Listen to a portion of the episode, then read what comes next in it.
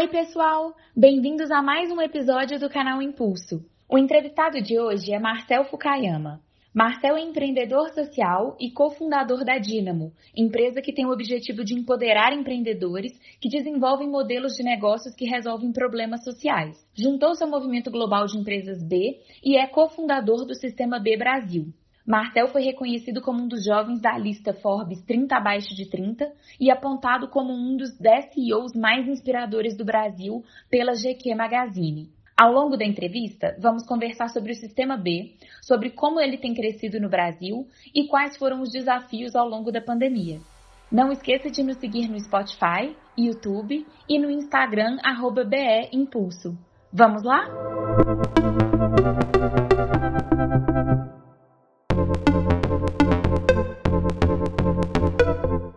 Primeiro, eu queria te agradecer, Marcel, muito obrigada. E para começar aqui, eu queria saber com você, é, eu queria que você explicasse um pouco o que é o Sistema B, quais foram as dificuldades de pegar um Sistema B mundial e fazer um Sistema B no Brasil, e por que, que você acha que você é essa pessoa assim tão empreendedora? De onde veio essa vontade de empreender? Bom, o Sistema B é parte de um movimento global que tem o objetivo de redefinir sucesso na economia, para a gente considerar não apenas o êxito financeiro, mas também o bem-estar das pessoas, da sociedade, do nosso planeta. E a gente acredita de, é, que a gente vive uma grande mudança de cultura empresarial, e ela é global e histórica. E no, no centro dessa mudança de cultura, uma grande oportunidade da gente usar força de mercado para resolver problemas sociais é, e ambientais complexos. E com isso construir uma nova economia. A nossa visão é de uma nova economia que ela seja inclusiva, equitativa, regenerativa para todas as pessoas do nosso planeta. Então o Sistema B é parte dessa rede de organizações que cria ferramentas para essa mudança de cultura empresarial acontecer. E a gente acredita que nessa nova economia, uma empresa dessa nova economia tem um novo perfil. Essa empresa ela atua com três elementos: propósito, responsabilidade e transparência. Né? Então, o propósito de gerar impacto social e ambiental positivo do curso da sua atividade econômica lucrativa, ou seja, a partir do seu próprio modelo de negócio e das suas práticas, as empresas podem não apenas neutralizar ou mitigar, compensar impacto negativo, mas podem gerar impacto positivo. O segundo elemento, que é a responsabilidade, é a consideração dos seus stakeholders na sua tomada de decisão no curto e no longo prazo como o melhor interesse da empresa. Então, isso significa que a empresa não considera apenas os acionistas, os investidores, mas também os colaboradores, os membros da comunidade, seus fornecedores na tomada de decisão e olha isso para o longo prazo. Essa é a encruzilhada do capitalismo, né? o capitalismo de curto prazo, que nos trouxe até aqui, e o capitalismo de longo prazo, que é o que gera valor é, sustentável em todas as dimensões para todos os stakeholders. E quando a gente fala transparência, é o compromisso na empresa de medir, gerenciar e reportar de uma maneira transparente o seu triplo impacto. Então, a gente acredita nesses três elementos do novo papel da empresa na sociedade e, e a gente consolidou isso numa, numa ferramenta que é uma certificação e hoje nós temos 3.600 empresas B certificadas em 70 países, 150 setores com esse objetivo comum de redefinir sucesso na economia. Esse é um pouco do, do nosso trabalho como Sistema B e a nossa grande é, atuação é para que todas as empresas é, se comportem como empresas B. Não haverá é, 125 milhões de empresas, como de acordo com o Banco Mundial existem no mundo, que serão empresas B. Mas existem aquelas empresas que vão inspirar, liderar, influenciar a mudança sistêmica, que esse grupo de 180 empresas no Brasil certificadas, e que vão mostrar aquelas outras empresas qual é o caminho, né? Pavimenta um caminho para que as empresas possam com, começar a se comportar sempre como uma empresa B, com proposta, responsabilidade e transparência. O grande desafio de lançar o um movimento no Brasil é a criação de uma cultura, né?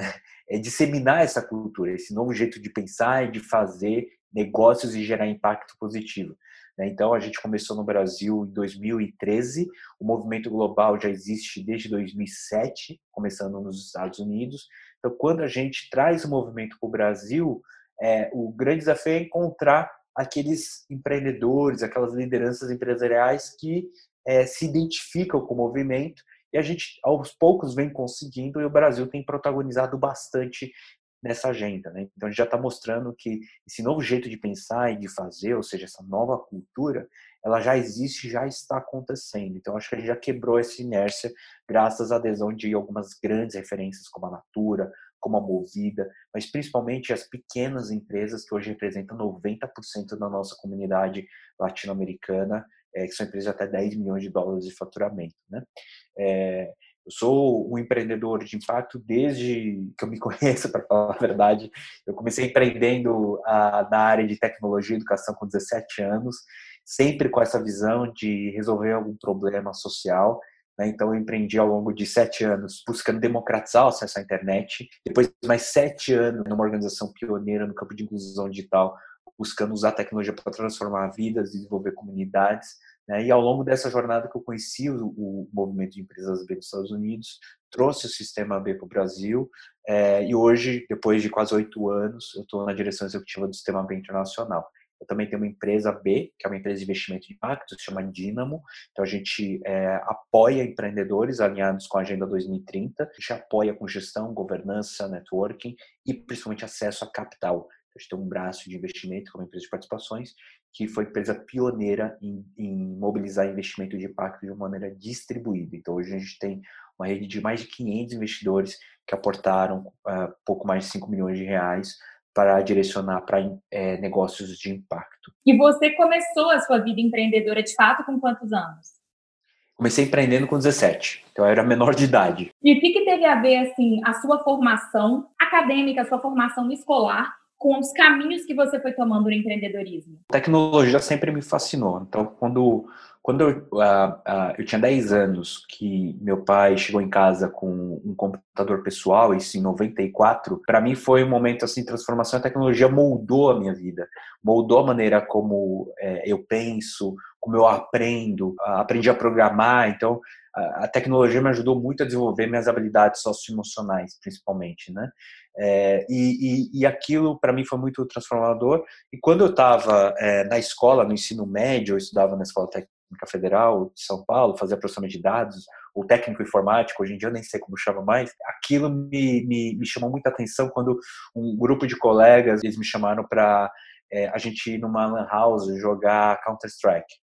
E, e, e, aí eu topei, a gente cabulou a aula e para uma coisa muito mais legal, para trabalho em equipe, coordenação motora, sabe? Foi bem divertido. Mas quando eu entrei naquela lan house, foi a primeira lan house do Brasil, aquilo transformou a minha vida, porque eu pensei, cara, é isso que o Brasil precisa para democratizar o acesso à internet. Então, a partir dali, me veio o impulso de usar as lan houses como canal de inclusão digital. Isso foi em 99. Em 2000, comecei a pesquisar sobre isso. Em 2001, é, a, a, minha primeira loja, com estava completando 17 anos, então parte de recurso família, parte é, dívida em banco, em nome dos meus pais, porque eu era menor. A gente abriu uma primeira loja.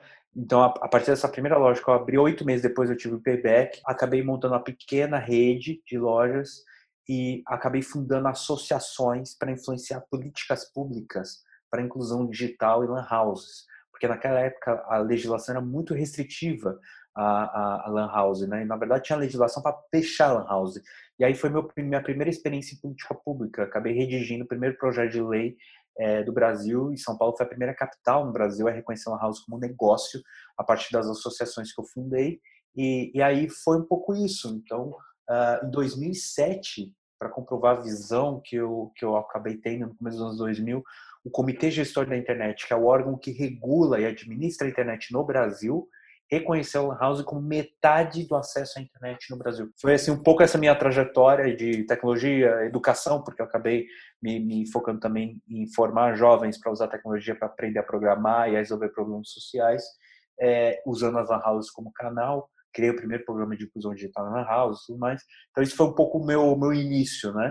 E hoje acabei me conectando muito com política pública, me formei é, em administração, fiz MBA, mas eu precisava muito adaptar minha linguagem como empreendedor social, empreendedor de impacto, a esse mainstream uh, do mercado. Então eu fui para a Escola de Economia e Ciências Políticas de Londres, a London School of Economics, poder me é, passei dois anos lá fazendo mestrado em administração pública, ajustando e aprendendo a minha linguagem para esse tal do mainstream é, e poder fazer o mainstream entender o que eu estou fazendo, né? E eu me adaptar nessa linguagem, que hoje eu tenho um assento no Ministério da Economia é, numa estratégia nacional de investimento em negócios de impacto, né? Então represento o Sistema B como organização da sociedade civil apoiando não essa administração, mas o Estado, né, o papel do Estado como indutor numa nova economia. E você participando, você tendo essa, como você falou, essa cadeira né, dentro do Ministério, o que, que você vê assim de, de, de mudanças de políticas públicas que estão para acontecer? Nós estamos passando por um período assim de calamidade, né? Nós estamos numa pandemia. Mas o que, que você vê como mudanças que podem vir pós essa pandemia, principalmente na área de impacto social? Vejo uma grande oportunidade no Brasil e no, na América Latina como um todo, mas principalmente na, na nossa região e também no mundo, da gente usar, é, é, criar políticas públicas que estimulem, favoreçam, que é, é permitam protagonismo do setor empresarial, do setor privado, para resolver problemas sociais que o Estado não vai resolver. Não vai resolver porque é incapaz, não vai resolver porque é ineficiente por definição, não vai resolver porque simplesmente é impossível diante das escolhas trágicas que o Estado precisa fazer, principalmente em saúde e educação. É, então, uh, eu vejo uma oportunidade de uma nova geração de empreendedores que estão criando empreendimentos que de fato não geram bens privados, estão gerando benefícios públicos, bens públicos globais, né? empreendimentos na área de saúde, na área de educação, de saneamento, principalmente de moradia. Se a gente pegar 180 empresas B certificadas no Brasil e as 6.600 que estão em processo de, de medição no Brasil, a gente vê é, uma, um perfil muito importante desses empreendedores. Empreendedores como o Fernando, Lelo, Jean, ali do Vivenda, que estão revolucionando o mercado de reformas em favelas. Empreendedores como o André da Magic, que está revolucionando a moradia e a habitação social no centro de São Paulo. Ou empreendedores como é, o, o, o, Fernando, o Geraldo e o Estevão, que lá em Minas Gerais, em BH, estão revolucionando a medicina primária e longevidade com mais 60 saúde. Tem uma geração de empreendedores que podem resolver problemas sociais e gerar bens públicos. Se a gente desenhar políticas públicas que apoiem esse empreendedor com capital, com acesso a mercado, que deem segurança jurídica para esses empreendedores. Eu não estou pedindo benefício fiscal. Eu não acredito em benefício fiscal. Eu não acho que seja sustentável no longo prazo. Mas eu acredito que é possível de criar um ambiente institucional que reconheça juridicamente esse empreendedor e dê ferramentas para esse empreendedor poder ampliar o impacto à escala dele. Né? Então, a gente não pode ter casos como Magalu, que fez o programa de trainee para negros, e sofrer uma série de sanções jurídicas ou de represárias jurídicas. A gente tem que criar um ambiente institucional que seja favorável para qualquer empreendedor que queira implementar práticas de equidade, diversidade, inclusão e para enfrentar a crise climática. Então, é esse tipo de política pública que a gente precisa pensar, tendo o Estado como indutor dessa nova economia. É super importante conhecer que as compras públicas, por exemplo, representam 15% do nosso PIB. Então, o, o, governo ele é um ator de mercado relevante. Então, o governo pode incluir o impacto social e ambiental nas compras públicas, independente do preço da licitação. Porque se você licita por preço, você vai recorrer a um preço mais baixo e o impacto não importa. Então, a gente precisa mudar essa lógica. Então, esses são alguns exemplos de políticas públicas que a gente pode pensar ali desde o Ministério da Economia. A gente tem ali um decreto sendo trabalhado no Ministério da Casa Civil, é, já passou pelo Ministério da Economia, em que possivelmente, avançando, a gente pode incorporar o impacto nas compras públicas, né? Seria incrível. É, a gente tem uma série de outros projetos, como que o Sistema B está trabalhando também, num projeto do Executivo para o Legislativo, que cria uma qualificação para as empresas no Brasil. Né? Então, uh, todas as empresas poderiam se comportar com propósito, responsabilidade e transparência. Isso já existe em 39 estados americanos, na Itália, na Colômbia, no Equador, semana passada passou no Peru e no início do ano é, no Canadá. É, e mais outros 15 países estão trabalhando no Congresso, no Parlamento, esse projeto, e o Brasil é um deles. O Sistema Bem apresentou esse projeto já no Ministério da Economia está é, tá tramitando no Executivo, daqui a pouco deve chegar à Casa Civil, passando a Casa Civil, Presidência da República, para a Câmara dos Deputados.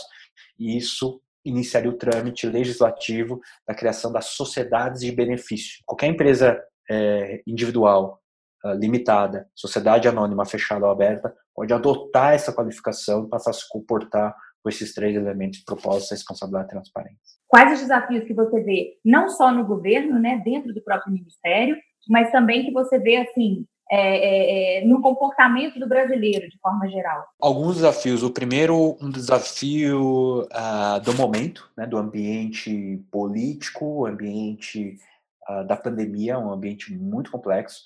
Né, existe uma restrição fiscal muito forte no país. É, isso pauta a agenda do país, então é, a gente não está conseguindo avançar nas reformas que a gente precisa fazer e isso está colocando a agenda econômica numa, numa situação complexa e, e um desafio é que a agenda econômica proposta ela é incompatível com o momento que o país vive. Né? Então a gente vai precisar de uma nova política econômica que essa administração eu acho que não vai conseguir na atual situação impor. É, e é, tem uma questão, uma questão política também, é, e, enfim, tem todo uma, um cenário que é bastante complexo. Uh, tem um outro cenário, um outro, uma outra dimensão que é a dimensão cultural. Né? Então, a, a, a, por mais que a gente traga agenda de impacto, existe uma visão e a nossa é, e a maneira como a regra do jogo é feita, ela favorece essa visão ultrapassada de que o impacto das empresas é gerar emprego e renda. Isso está suficiente, ainda mais em épocas de crise. E não é mais suficiente. Não dá mais tempo. Não dá mais tempo só para as empresas gerar emprego, renda, pagar os seus impostos, considerar isso como função social, e de outro lado, compensar o seu impacto negativo com projetos de responsabilidade social. Não dá mais tempo para isso, a gente precisa de uma nova cultura. Né? E, e o, o desafio final é que a regra do jogo ela favorece isso. Se a empresa tiver impacto negativo, mas ela pagar os seus impostos, gerar emprego e renda, na, na, na leitura da regra do jogo, ela está cumprindo com a sua função e isso precisa ser mudado. A gente precisa de uma nova, de um novo entendimento jurídico, porque o empate zero a zero, só mitigar, não dá mais tempo para a sociedade e para o planeta. Não dá mais tempo para a Amazônia, não dá mais tempo para o Pantanal. O planeta está fritando. Então, a gente precisa de novas políticas que fazem um novo entendimento. Isso é um enorme desafio, porque a sociedade não evolui na mesma velocidade que as instituições. E as instituições hoje não estão preparadas para o atual desafio do Brasil e do mundo social e ambiental. Né? A, a governança do mundo é uma governança pós-guerra, de 75 anos atrás. É, a gente precisa evoluir as instituições para esse novo desafio, e isso é um enorme desafio. Qual país lidera esse tipo de discussão no sistema B global? E como que você entende qual é a tendência de novos países se aderirem? Acho que o, o Brasil, Estados Unidos, Reino Unido e, e, e Europa estão liderando essa conversa no nosso movimento, principalmente Reino Unido, Estados Unidos e Brasil. A gente tem pensado muitas políticas públicas, né, alguns exemplos que eu já dei aqui. Eu vejo a União Europeia muito à frente. A União Europeia e a UBLab Europa, baseada em Amsterdã, tem uma grande oportunidade nisso a Comissão Europeia eh, já está à frente do seu tempo e, eu acho que está alinhada com os desafios uh, do nosso planeta e da nossa sociedade. Então lá já se tem uma série de projetos tramitando que mudam a responsabilidade fiduciária dos administradores das empresas, incorporam a investimento ESG não com a lógica de gestão de risco, mas ou de negative screening, né? Então você simplesmente gerencia o impacto negativo, mas com uma lógica de gerar impacto positivo. Então, é, é, enfim, tem uma série de projetos que a União Europeia está trabalhando, que pelo Web Europa pode usar isso como oportunidade para é, mudar definitivamente a regra do jogo. Então, eu vejo a Europa dando alguns passos, e principalmente agora com Green Recovery, eu vejo uma oportunidade da gente colocar novas regras do jogo que vão é, permitir uma retomada global muito alinhada com essa nova economia. Né? Então a gente está trabalhando para isso, não quer dizer que isso vai acontecer, mas a gente está trabalhando para que essa seja a principal alternativa.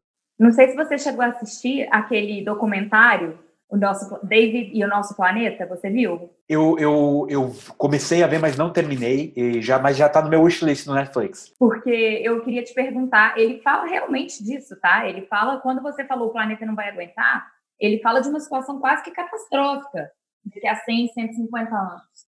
E eu ia te falar, assim, qual que é a sua visão, não sei se você chegou a ver essa parte, em relação a isso ele fala de fato de uma situação quase que apocalíptica é, e, e, assim de realmente tendo mudanças que não se sustentam por mais digamos 300 anos. Então por isso eu vejo a urgência também da mudança. É assim que o sistema B também enxerga? Nós temos um nível de urgência e temos um ponto de inflexão que é a nossa escolha nessa década. Eu não estou nem falando de acordo de Paris em 2100 também falamos disso, mas eu estou focado assim nos próximos 10 anos, que é a Agenda 2030 dos 17 Objetivos de Desenvolvimento Sustentável. Não vamos ter segunda chance. A gente já falhou com os objetivos do milênio, de oito metas, a gente não atingiu nem duas. É, agora a gente tem 17 é, objetivos e 169 metas. Temos um enorme desafio. São 200 países signatários, nem metade deles, incluindo o Brasil, tem plano de nacionalização dessas metas, né, de como aterriza isso a nível de país. E o mundo não vai ter segunda chance. A pandemia é só uma das crises estruturais e fissuras que estão sendo expostas de uma maneira escandalosa e vão é, realmente colocar o mundo numa situação muito difícil. A gente vai é, fazer escolhas muito mais pela dor do que pelo amor. É, então, o que a gente precisa fazer é aproveitar que a gente tem um momento que jamais foi visto antes. Né? 7 bilhões e meio de pessoas no mundo. É, temos 300 trilhões de dólares sob gestão no mundo. Temos uma tecnologia que, mais do que nos permite levar o homem para a Lua, é, como é que a gente pode estar tá vivendo a situação como a gente vive hoje? De um lado, a gente tem que usar todos esses recursos para colocar à disposição dessa, desse outro mundo possível, e de outro, é entender que não dá mais tempo, que não é mais tolerável políticas de mitigação. A gente precisa sonhar, a gente precisa ter ambição de que esse outro mundo é possível e dá para fazer agora, ele já existe. Né? Então, esses 10 anos é para a gente sair da lógica de não, vamos, vamos pegar a política nacional de resíduo sólido e vamos só é, colocar uma regra de logística inversa para 17% das embalagens. Não dá mais tempo. O que eu faço com os outros 83%? Então a gente tem que sonhar para os próximos 10 anos é ter 100% sim reciclável, é, compostável, reutilizável. Então, é, é, acho que é essa lógica que a gente trabalha e a gente tem toda uma comunidade global que está mostrando que isso sim é possível. Como você relaciona essa nova mentalidade, essa nova cultura, com a educação que a gente tem aqui no Brasil, desde a educação básica até a forma que é educado no, na graduação, e como que essa relação com a educação e novos empreendedores, ela tem mudado nos últimos anos? Eu acho que é, essa é uma ótima pergunta, porque ela, ela trata exatamente do quanto é sustentável essa mudança que a gente está buscando. Né? Existe um enorme desafio porque o paradigma da educação ainda não está nem um pouco alinhado com todo esse desafio que a gente está conversando aqui. Primeiro porque a, a, a educação uh, uh, ela é a mesma. O ambiente do século XIX com professores do século XX, alunos do século XXI. É, a educação de base ela é extremamente falha. É, a escola da vida acaba ensinando muito mais do que a escola é, acadêmica, a gente não está preparado para o que vem. E me preocupa, porque com a revolução industrial uh, que a gente está vivendo, a 4.0, é, ela exige da educação competências a serem desenvolvidas desde a educação de base, que a nossa educação formal e informal no Brasil não tem condição de entregar em alta escala. Estou falando de visão sistêmica, capacidade de resolver problema, é, pensamento crítico, analítico, uh, o aprender a aprender, a gente não aprende isso na escola, vamos, vamos falar a verdade, né? E, e, me preocupa porque a desigualdade só aumenta conforme a gente não endereça estruturalmente esses temas. E é muito importante a gente entender que cada segundo que a gente deixa de olhar para isso vai se traduzir em perda de produtividade para o país em 10 a 20 anos. Então, aquilo que a gente já perdeu nas décadas de 2000, 2010, a gente vai viver para os próximos 20 anos. Nada que a gente fizer agora vai resolver para os próximos 10. É, porque já é do passado. Então, é, é, muito preocupante o momento que o país vive. E quando a gente olha agora a liderança empresarial que está saindo das escolas, principalmente escola de negócio, é assim, também é preocupante. A, a, os, eu fiz administração de empresas e eu sei que os jovens ainda estão aprendendo na escola de negócio que a missão da empresa é maximizar lucro, ponto. Isso é absolutamente incompatível. É, se a gente quiser moldar a nova geração de líderes, fica até clichê ficar falando isso, mas o fato é que não está acontecendo, né? Mas a gente precisa tocar na educação como algo é, de longo prazo e que tem que começar já cada segundo é, reflete no impacto exponencial no futuro. Mas você explicou muito bem que isso hoje não é uma realidade no Brasil. E você não está vendo nenhuma perspectiva de ser. Em algum lugar, em alguma universidade, em alguma experiência que você teve, você viu um pouco mais próximo dessa realidade nova que a gente, tá, que a gente precisa se propor? Eu acho que uh, tem uma escola em San Diego, nos Estados Unidos, na Califórnia, é, se chama High Tech High School. É, eles têm prototipado já há uma década metodologias que combinam o uso da tecnologia na formação é, dos jovens. E, e depois de, desse tempo, já dá para ver os resultados muito concretos é, dessa experiência. Qual é o desafio? Experiências como essa, elas são elitistas, elas são exclusivas. O desafio é, e aí que entra o papel do Estado. Como escala uma iniciativa como essa para 40 milhões de jovens no Brasil? Como faz isso? Uh, e como assegurar que esses jovens que estão no ensino médio, que metade deles está é, tá evadindo, que não tem perspectiva, é, não evadam e tenham acesso a isso?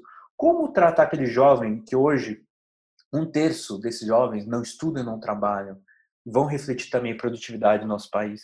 Então, assim, tem questões estruturais que eu acho que tem alguns casos que são quase que ilhas, oásis, é, que a gente precisa olhar com cuidado e ver como o Estado, é, e aí eu acho que é o papel do Estado fazer isso, e a iniciativa privada pode investir, pode apoiar e etc., pode financiar essas prototipagens, essas inovações, é, porque ali tem dinheiro também, mas eu acho que é o papel do Estado é, levar e dar acesso universal, até porque no caso do Brasil é cláusula é constitucional, o acesso à educação, é, para todo o nosso país. Então, eu acho que essa é, é a oportunidade que a gente tem. Marcel, eu também queria te perguntar em relação ao seguinte: é, como você vê que o empreendedorismo ele foi afetado nessa pandemia e como que você acha que são as perspectivas para um Brasil de 2021 e 2022? A pandemia ela, ela, ela teve luzes e sombras e, e, é difícil falar de luzes e sombras com mais de 160 mil pessoas que perderam suas vidas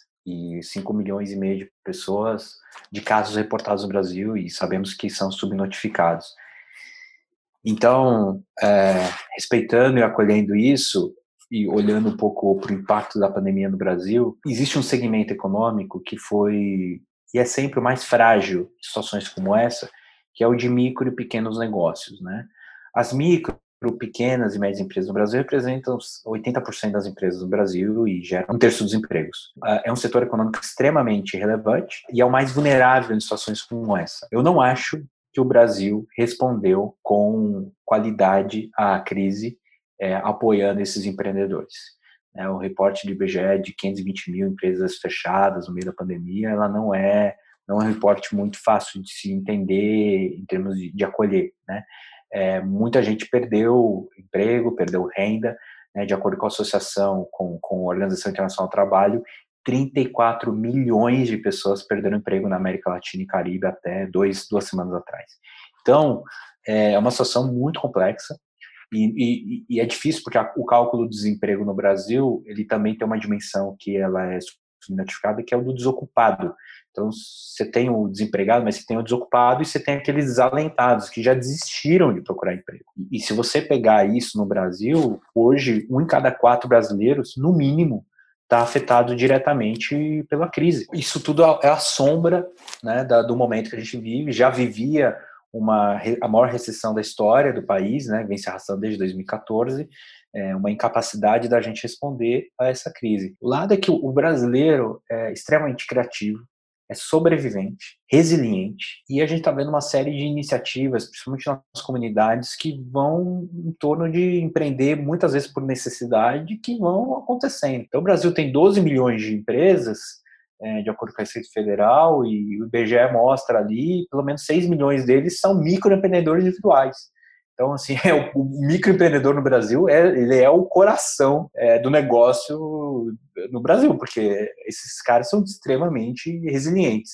Então, é, é, eu vejo uh, uh, um potencial aqui de muitos negócios, a partir de 21 e 22, surgirem, é, prosperarem, porque vai haver uma retomada econômica. É, a gente passou um segundo trimestre de 2020 extremamente enclausulado, confinado, né, 9,7% de queda no PIB uh, do trimestre, mas a gente já percebe no terceiro TRI e no quarto TRI uma oportunidade de crescimento. Talvez o quarto tri impactado por uma eventual segunda onda na Europa, tal, mas é, 2021, em condições normais de eventual vacina no, até o segundo tri, é, vai haver uma retomada econômica no Brasil forte. O Brasil tem uma, uma capacidade de crescimento muito grande e eu acho que quando se cresce, esse setor que na crise ele é muito vulnerável, na retomada ele tende a prosperar. O que precisa fazer é semear para que essa prosperidade ela seja compartilhada e sustentável. Compartilhada no sentido de todas as cadeias de valor. Quando a gente cresce no Brasil, a desigualdade cresce também. Existe uma concentração de mercado muito grande. Então a gente precisa assegurar que nessa retomada desconcentre economicamente Uh, o que é difícil, porque o Brasil é um país extremamente desigual é, de renda, a desigualdade de renda, de patrimônio, de riqueza, é, e aí vem uma oportunidade de reforma é, tributária que não, infelizmente, não vai chegar nesse nível que eu falei. E você tem uma oportunidade de é, desse crescimento, então, compartilhar a prosperidade, mas também que ele seja sustentável, que não seja aqueles voos de galinha. O Brasil vive de voos de galinha com crescimento econômico. Isso é histórico, desde período militar, década do milagre econômico dos anos 70, até período uh, uh, do PAC 2, mais recentemente, até chegar no Lava Jato, que jogou a gente num, num outro lugar. Então, é, o Brasil precisa olhar para que essa, esse crescimento seja mais sustentável, só que para isso precisa promover reformas muito estruturais. A gente precisa fazer lição de casa. Se a gente fizer isso, eu acho que 21 e 22 serão anos que serão decisivos para essa década. Eu acho que a gente vai escolher se essa vai ser mais uma década perdida ou se a gente vai se reinventar economicamente. E Marcel, como o sistema B se saiu nessa pandemia? Bom, o sistema B, no início da pandemia, foi brutalmente afetado. É, a gente teve uma queda uh, importante na, na, na, na, medição das empresas, principalmente, uh, eu diria, no primeiro trimestre da pandemia, que foi entre março a junho desse ano.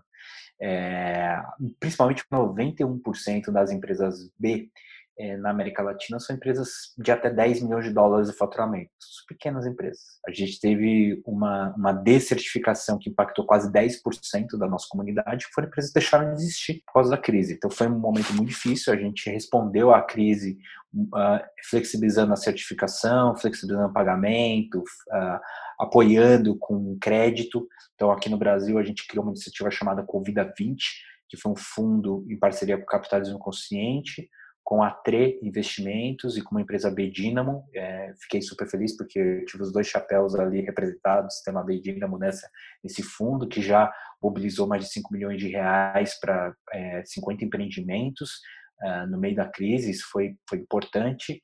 E a gente fez um mapeamento também latino-americano com 4.400 empreendimentos que responderam que não tinham caixa para mais de dois meses de quarentena. A América Latina ficou numa situação uma encruzilhada, porque você não podia fazer o lockdown, é, confinar de fato as pessoas, e não podia também abrir por causa da economia. Então, o processo de produção e consumo ficou extremamente afetado, as pessoas não consumiam e também não, não se cuidavam. Então, é, não é à toa que a América Latina é a região mais afetada no mundo por causa da pandemia. O que a gente percebeu a partir de julho? Os latino-americanos como os brasileiros e a gente é latino-americano, a gente é extremamente resiliente, criativo, empreendedor, assume risco e vai lidando. Eu acho que em julho, a América Latina escolheu assim, cara, essa pandemia tá aí, ela existe, e a gente vai sobreviver, creio ou não, e vai reconhecer as limitações disso e vamos embora. O sistema B inverteu a curva desde julho. A gente teve uma grande empresa iniciando o processo de certificação como empresa B a cada dois dias em julho. Nem em tempos pré-pandemia isso tinha acontecido. Porque acho que houve um consenso de que a pandemia é isso. É, é, tipo, é o novo normal. Tá aí e a gente vai ter que lidar com isso, a gente vai ter que viver com isso. Então, as, a, houve uma, uma, um reaquecimento, e é por isso que eu estou relativamente bem otimista para 2021, independente da vacina. Com a vacina, obviamente, o mundo vai ser diferente. Mas sem a vacina, vai ser uma coisa assim, do jeito que está. Vamos ter que viver do jeito que está. A gente vai poder se confinar ad eterno. Então, é óbvio que com todos os cuidados e protocolos, o mundo vai viver de alguma maneira. O próprio Darwin trazia isso. Não sobrevivem aqueles que são os mais fortes, mas sim aqueles que melhor se adaptam. Então, assim, o latino-americano tem essa capacidade de resiliência e adaptação que nenhum outro lugar no mundo tem. Quantas crises econômicas o Brasil já viveu nas últimas três, quatro décadas? Né? De cortando zero em cortando zero, a gente foi chegando e ninguém sabe viver com uma hiperinflação em períodos de não guerra como o Brasil. Então, a gente vai vivendo e, e vai se adaptando. Então, acho que isso nos permite olhar para 2021 e 2022 de uma maneira otimista de que, apesar dos pesares, tem aí um cenário positivo que a gente vai conseguir lidar e, e transformar esse limão numa limonada. Maravilha, Marcel. Muito obrigada. Muito obrigada pelo seu tempo. Muito obrigada por tudo que você ensinou aqui para a gente hoje, por tudo que você falou. Obrigado, Patrícia, pela oportunidade da gente conversar. Parabéns pelo seu trabalho e a gente, como Sistema B, fica super à disposição para dar luz e voz e, e, apoiar todas as iniciativas que nos levem para essa nova economia, esse outro mundo, esse outro Brasil possível.